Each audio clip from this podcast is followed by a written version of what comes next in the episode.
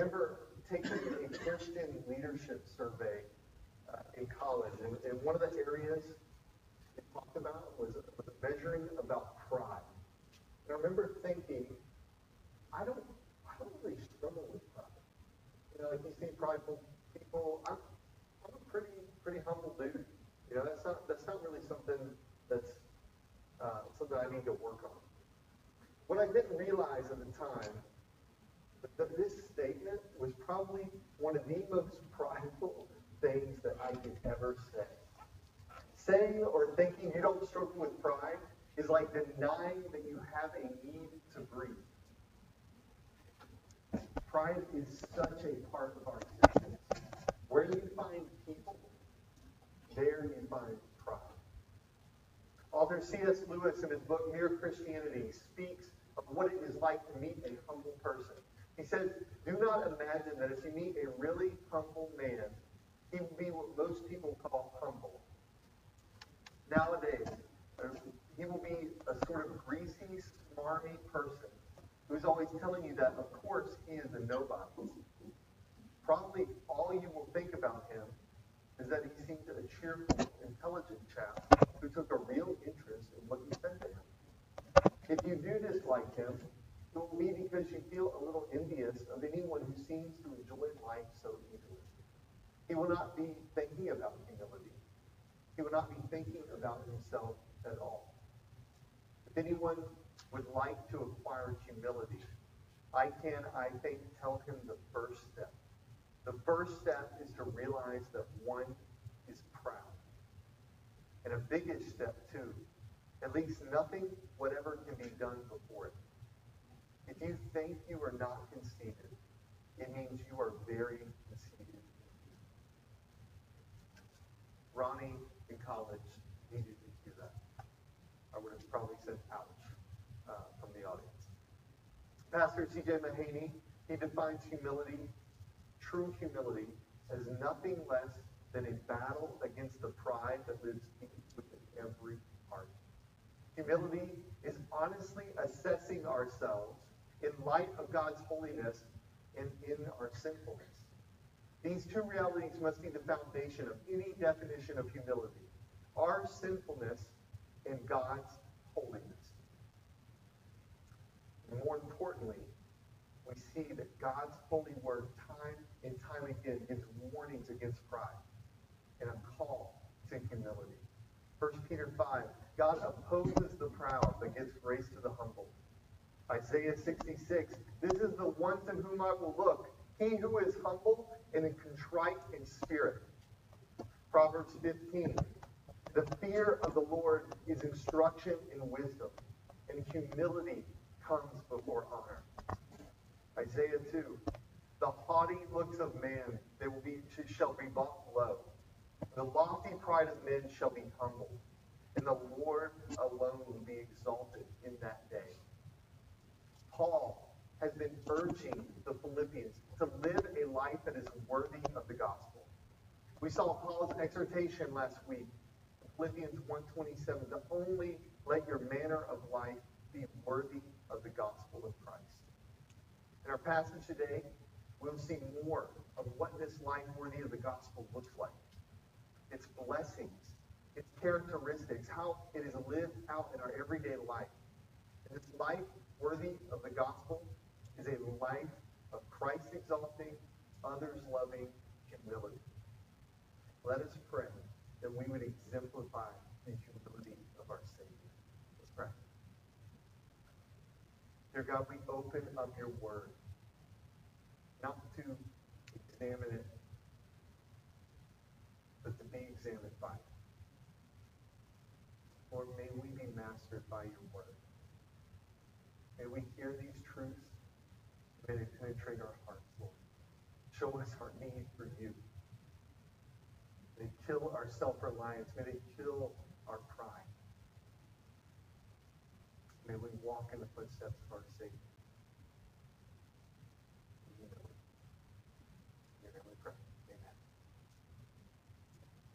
Paul reminds these Philippian Christians and us today, first of the blessings we share in verse 1.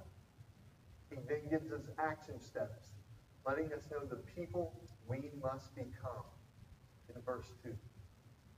And lastly, in verses 3 and 4, we're shown the blueprint of our daily living, the individual attitudes we must possess, the blessings we share, the people we must become, the individual attitudes.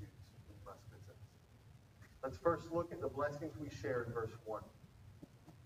So if there is any encouragement in Christ, any comfort from love, any participation in the Spirit, any affection and sympathy. Paul starts out this chapter with a lot of innings. He's making an argument from experience. If you have had any experience in Christ that has led to encouragement, if you have been comforted from the love of God and other Christians, he's building a case. If you have any of this, then later we will see as a result, then you are to live like this, then you are to do this. The if here can kind of throw us off as, as if these were unknown possibilities, but make no mistake. Paul may use the word if, but these blessings of the Christian life that he's referring to, these are certain realities. It would be like saying, if there is any tastiness in cheeseburgers, if there's any sun and sand at the beach, any bickering and contention around midterm elections, these are sure things. The if there might be more clear if it was replaced with as surely as. Let's look through these four blessings, replacing it with as surely as. As surely as there is encouragement in Christ. Christ is the source of our encouragement, upon which all others flow out. Even when we fail each other, on our rainiest of days, God's sure provision through Christ is the constant that we can look to for encouragement. As surely as there is comfort from love, the love of God, the love of other Christians.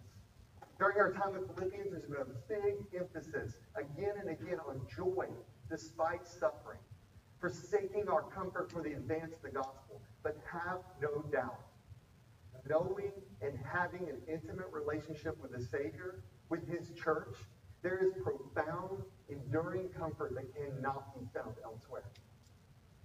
This comfort is constant.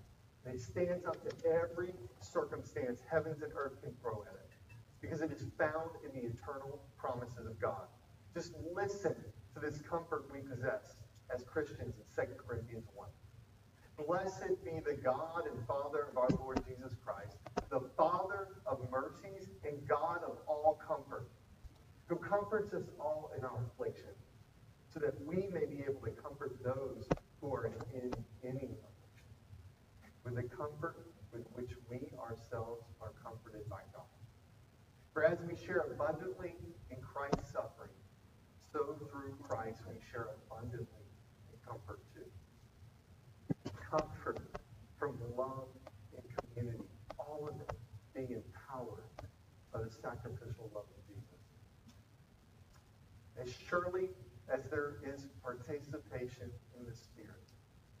Another word for participation would be fellowship in the Spirit, communion in the Spirit, a common inheritance that we all share in Christ. Anyone trusting in Christ for salvation, we are fellow heirs with a common possession of the Holy Spirit. The very nature of humans that are being indwelt by God is that there is a fellowship. There's a unity, an unbreakable bond in the Spirit. Lastly, as surely as there is any affection and sympathy, tenderness and compassion are at the very heart. How can his followers, operating in his love, not possess the affection of their Savior? All four of these clauses, they serve to reassure us and to remind us that God is binding his people together with cords of love. These blessings are the staples of Christian community and are the fruit and blessings of being made a new creation in Christ and living as a part of his covenant community. And what these confident realities of these blessings do is they build this foundation for Paul, for the urgent call to action that he asks the church in verse 2. Because these things are true, because you possess them now. Go and do. We've seen the blessings we share. Now let's look at the people we must become in verse 2. Paul tells them, complete my joy by being of the same mind, having the same love, being in full accord and of one mind. For the Philippian believers, to do these things is to complete Paul's joy. Keep in mind, Paul is writing this as he is unjustly imprisoned, facing affliction and his potential death. But this would be the completion of his joy. So little regard for self. Just a great desire for the well-being of the church, his brothers and sisters in Christ. He wants them to level up for the blessings they have received and to see the church united in mind, heart, and spirit, acting as one. Is this something that we yearn for?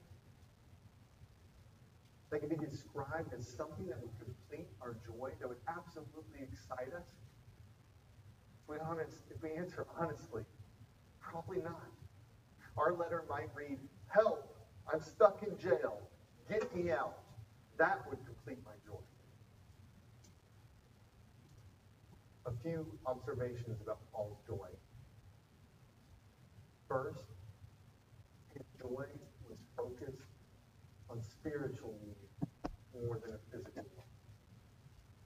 Sure, Paul cared about the physical, but his spiritual well-being and growth was the primary. Second observation about his joy is that it was occupied with the welfare of others. Remarkably, other-centered. How often does your joy come from others succeeding? Celebrating others and their growth. And third, it grows in unity.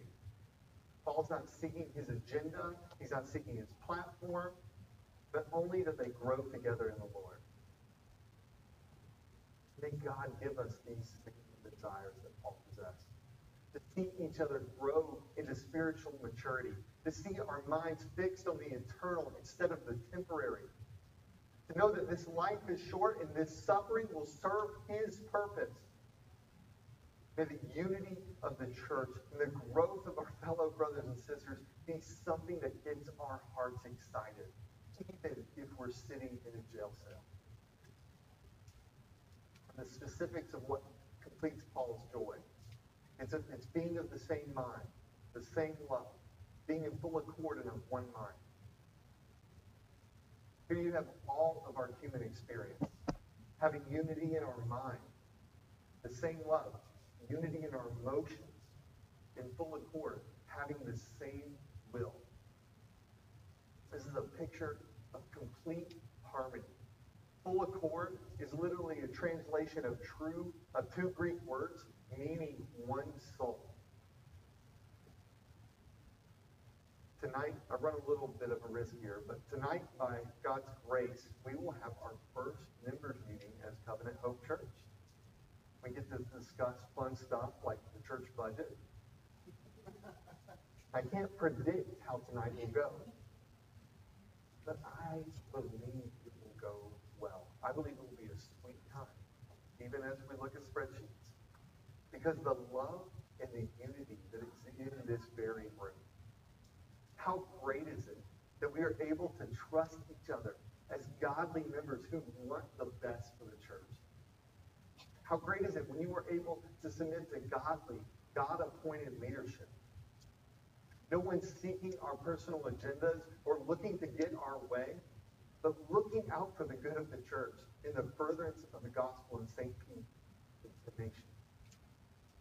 This unity of the Spirit, it empowers believers to work together as one person. Growing up in church, I remember pastors would come and go every couple years to get the search committee out. Every couple years, about every three or four years. And the deacons in the church, they weren't always the most spiritual people. Uh, they, they were respectable businessmen in the community a lot of times. But their, their job, they were the guys who sort of, kept, I don't think this was in a job description, but unofficially, their job was to kind of keep the pastor in line, keep, protect the congregation from the pastor some sense.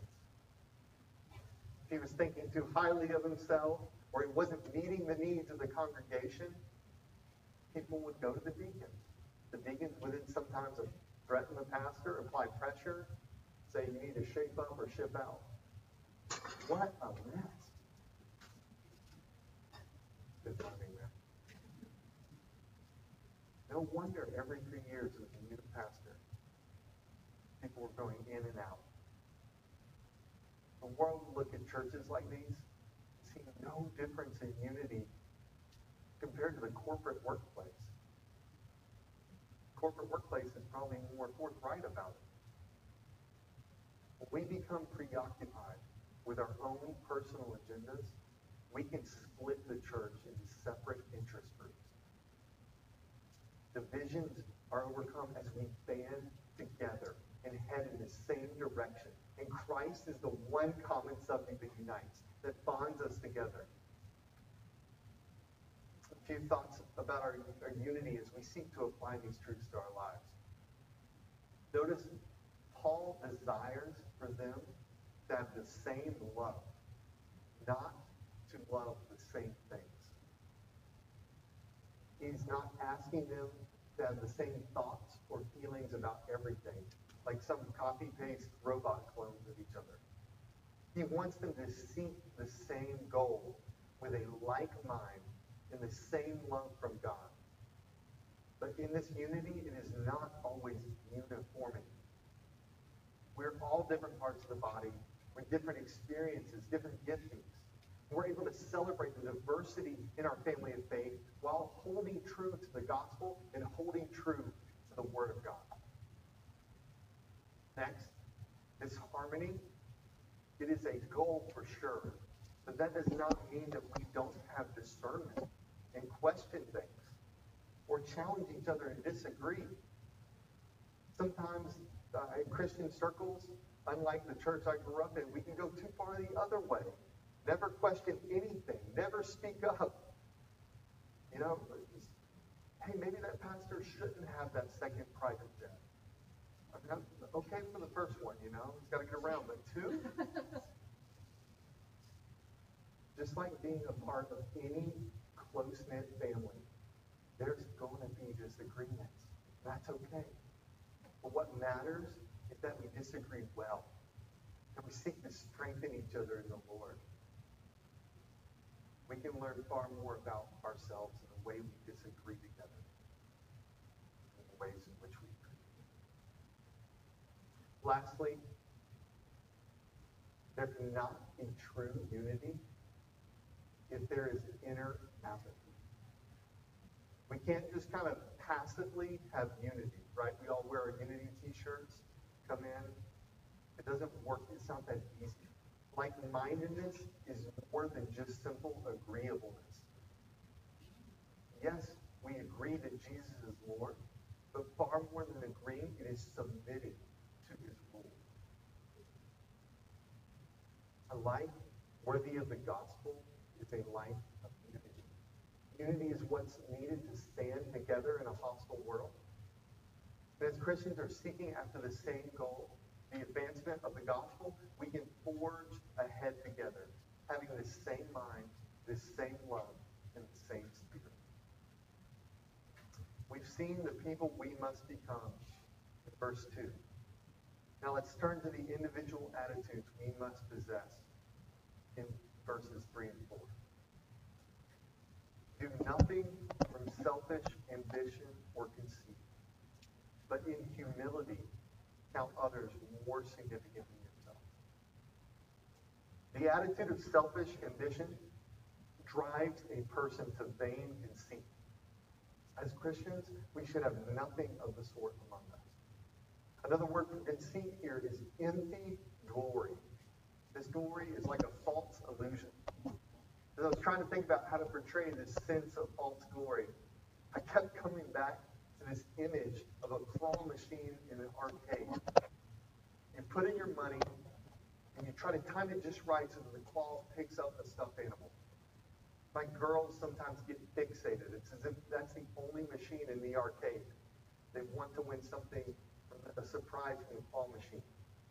As a good father, I try my best to win them a cheap stuffed animal. They're like, I want that purple one in the middle. And I'm like, what about the gray one on the edge that I could actually get? I'll try anywhere from five to ten times. Sometimes I'll get it. You would think it would be worth it to see this joy on a child's face as you hand them this animal. But, but suddenly, the animal outside the glass kind of loses its value like a like driving a new car off the lot. It's like 90% of its value gone. They realize it's cheap, they realize it's not what they thought it was or not the one they wanted, and they quickly move on to the next thing. You talk about a deceptive glory. And while this is just a small, silly taste, I hear that some of us live in such a way, working towards an end goal, living for a lesser glory, that all we will have is a proverbial discount stuffed animal to show. Seeking things, motivated by our own selfish ambition, rather than true humility. Greek culture despised humility because they sought to elevate humanity, to be the pinnacle of humanity, and to liberate it from its weaknesses and its sufferings. Humility baffled Paul's first century readers in Philippi. In our American context, it can baffle us too. Our culture is so enamored with pride that when we see true humility, much like the Greeks, we don't always understand it. In fact, we can see it as weakness. You may read this, this these verses as we consider humility and pride, and you're tempted to think of, of greedy Wall Street brokers who are conceited, who are putting others down in order to gain a higher status. But without our hearts changing as we look at the purpose of our lives, we live primarily for ourselves, not living for the one who made us, who has a complete claim over our lives. Every breath we take, we can attribute to God's goodness. But instead, we find ourselves living as if we are our own God, doing what's right in our own eyes outside of Christ, we are all living for vainglory. No matter what we glory in, we've settled for a lesser glory if our hearts are not set on the things of eternity. And one day, we're going to stand in final judgment to give an account of how we lived our lives. You may hear people talk about living for others It's a common talking point businesses and celebrities, politicians, waxing poetically about how we should give and live for others. No matter their words, if we were to evaluate their lives, take a magnifying glass to their hearts, while they have done some good for others, I'm sure, primarily, we live to serve ourselves. They live to serve themselves. Our hearts are so twisted that we can even do good things for others for our own benefit, to be perceived a certain way, or for our own self-advancement. In our sin, we're all self-deceived, choosing to live for this vain glory that will not last. We see this reality of our lives in judgment before God in 2 Corinthians 5. For we must all appear before the judgment seat of Christ so that everyone may receive what is due for what he has done in the body, whether good or evil. Ecclesiastes 12, very similarly, the end of the matter, all has been heard. Fear God and keep his commandments. This is the whole duty of man. For God will bring every deed into judgment with every secret thing, whether good or evil. What a terrible thing to face judgment before a holy and righteous God. You may hear these things and be like, you're, you're exaggerating sin. We're not evil in this sense. And what we have to realize is that the purpose of our life, of every one of our lives, my life, your life, it's not to be judged by our flimsy standards of right and wrong, our good and bad. It's to be judged by his standards Look at how our lives are to be fully devoted to God. Jesus says in Matthew 10, Whoever loves father or mother more than me is not worthy of me. Whoever loves son or daughter more than me is not worthy of me. And whoever does not take his cross and follow me is not worthy of me. Loving God more than my most intimate relationships, taking up our cross of daily sacrifice in pursuit of his kingdom. Our love for God is to be the supreme love story of our lives. And yet we settle for things that were never meant to satisfy us. Not only are we to love God above all else, we are also called to perfection. Jesus said in Matthew 5, You therefore must be perfect as your heavenly Father is perfect. You might think, but, but God is loving. So I didn't live for him perfectly. I, I loved other things and people a little bit more than God, but, but what about grace? Where's grace in this? God's a loving God. God is all loving, but he's also just. And his justice system is never flawed. For God to overlook our sin, he would cease to be a just judge. He would be corrupt if he did not rightly punish evil. We will only see glimpses during our time on earth, but in God, there's only perfect love and perfect justice. When we hold up the mirror of God's law to our lives, we see that we are lacking. We see that we are incapable of meeting His standard. And rightly understood, this should crush us. But thankfully, it does not happen end here. In the coming weeks, we're going to see, hopefully, with all the grandeur that we can imagine, the humility of Jesus who came to save us. Philippians chapter 2, verses 6 to 11. Who, though he was in the form of God, did not count equality with God anything to be grasped, but emptied himself by taking the form of a servant. Being born in the likeness of men and being found in human form, he humbled himself by becoming obedient to the point of death, even death on the cross.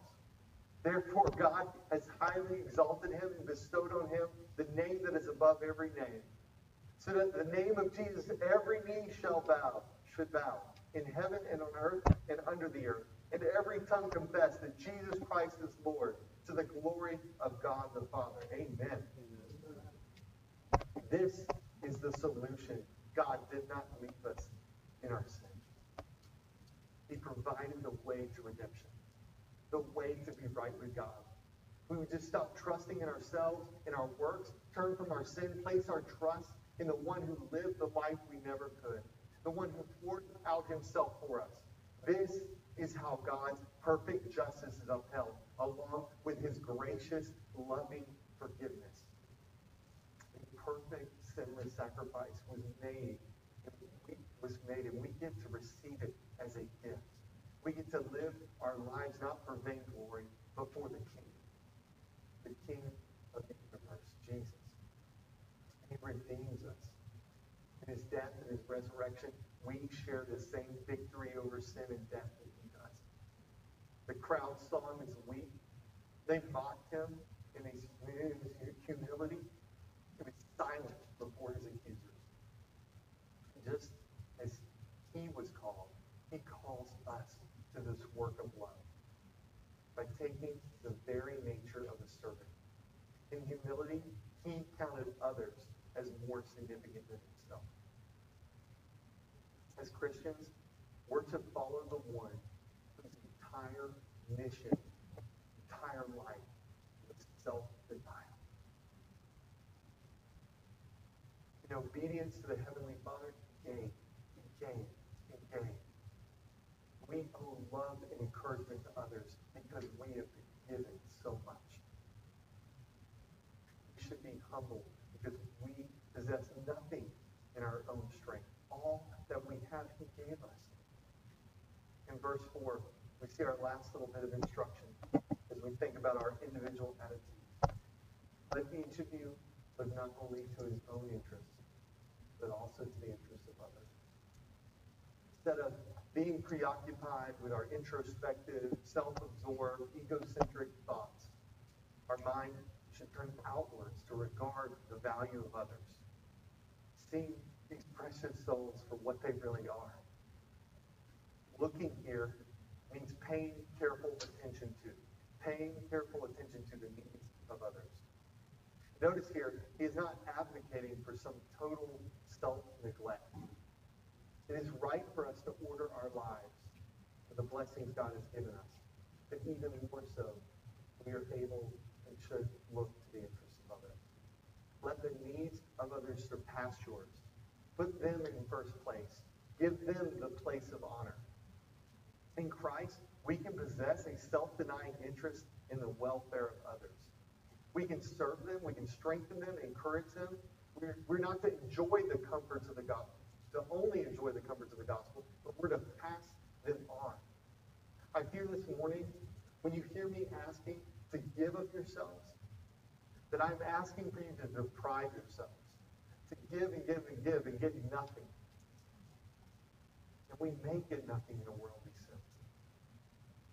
If we look back at the passage I read earlier in Matthew 10,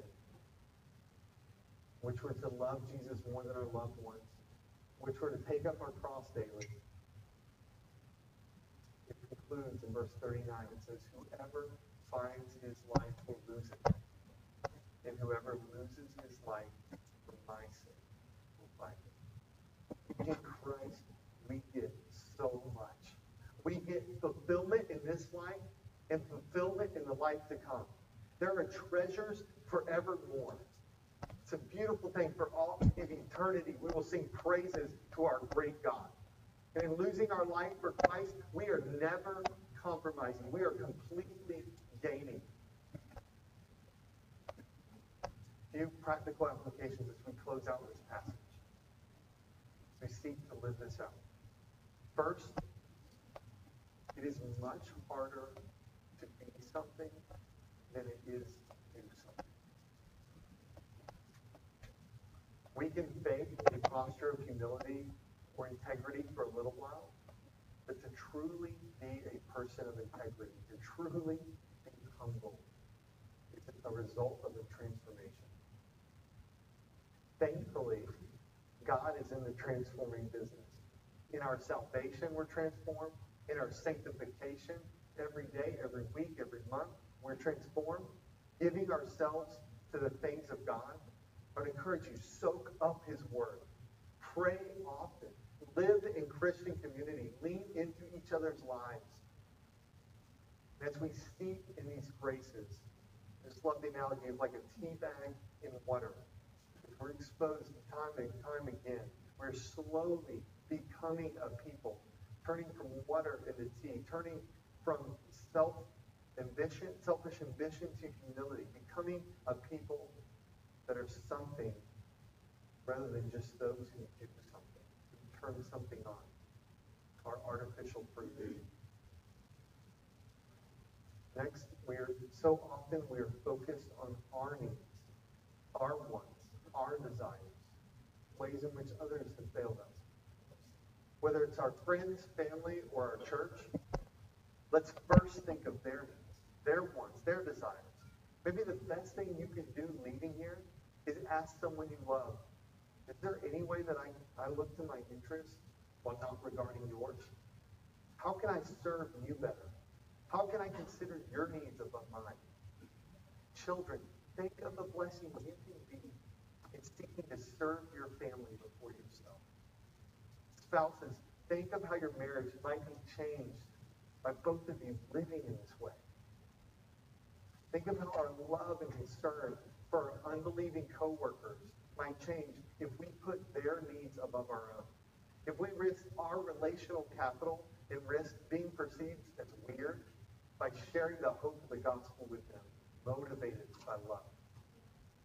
Think of how our church can grow if we all possess the same unity and mindset toward each other. We'll see tonight, right? Lastly, beware of pride, as it is the great enemy of humility. A John Stott quote that I hold on to, absolute gold, tell myself time and time again. at every step of our Christian development, in every sphere of our Christian discipleship, pride is the greatest enemy and humility our greatest friend. Pride manifests itself in so many ways. In our prayerlessness, in our fear, in our entitlement, our lack of gratitude. The issue facing us as we examine our life is not if pride is present, but where it is present. For most of us, it's so deeply ingrained in our lives that only a great amount of spirit guided self examination can help draw it out. It's killing our pride as we look to Christ. And now, as we've considered the life of humility that we are called to live in Christ, one grace that we are blessed by is celebrating the sacrament of the Lord's Supper together. This taking of the bread and the fruit of the vine is a visual picture of the gospel in which we can rejoicing. In the supper, not only do we hear about Jesus' death for us, but we see his body given for us. We taste, we smell, and we touch. The Lord's Supper, Supper has several meanings of profound significance. It looks back in remembrance of Jesus' initiation of the new covenant by shedding his blood on the cross. The Lord's Supper symbolizes and seals the blessings of our salvation for Christians. It is not just us doing something in God's presence. It is God doing something for us, confirming the covenant promise, guaranteeing the truth of what Jesus says in Scripture, that whoever feeds on my flesh and drinks my blood has eternal life, and I will raise him up in the last day. The Lord's Supper also celebrates Christ's very real spiritual presence with us here in this moment, even in a small church plant. God is doing something for us and through us in the sacrament that he is, of course, present with us. Matthew 18, Jesus promised us, where two or three are gathered in my name, there I am among them. The Lord's Supper looks forward to that glorious day, the culmination of history. Christ did not remain dead, he was resurrected. He ascended and he will return. In 1 Corinthians 11 26, Paul declares, For as often as you eat this bread and drink this cup, you proclaim the Lord's death until he comes. We have a hopeful future. And lastly, the Lord's Supper testifies unity of believers. See 1 Corinthians 10. Because there's one bread, we who are many are one body, but we all partake of one bread. The communion table today at Covenant Hope is open to all baptized believers who are members of this church or another church that preaches this same gospel. They're walking faithfully with Christ as their Lord and in unity with their Christian brothers and sisters. If you're not a baptized Christian, if you're, not a member of a gospel proclaiming church, if you're not walking faithfully with the Lord, or if you have broken relationships with another brother or sister in Christ, we would ask you not to participate. The Bible warns us in 1 Corinthians 11 that whoever therefore eats the bread or drinks the cup in an unworthy manner will be guilty of profaning the body and blood of the Lord. Let a person examine themselves then and so eat of the bread and drink of the cup. For anyone who eats and drinks without discerning the body eats and drinks judgment on himself. In a moment, if you wish to partake of the supper, we're going to pass the elements down each row. Please take a moment to pray and to meditate on the meaning of this sacrament. And we'll eat the bread and drink the cup together, symbolizing our unity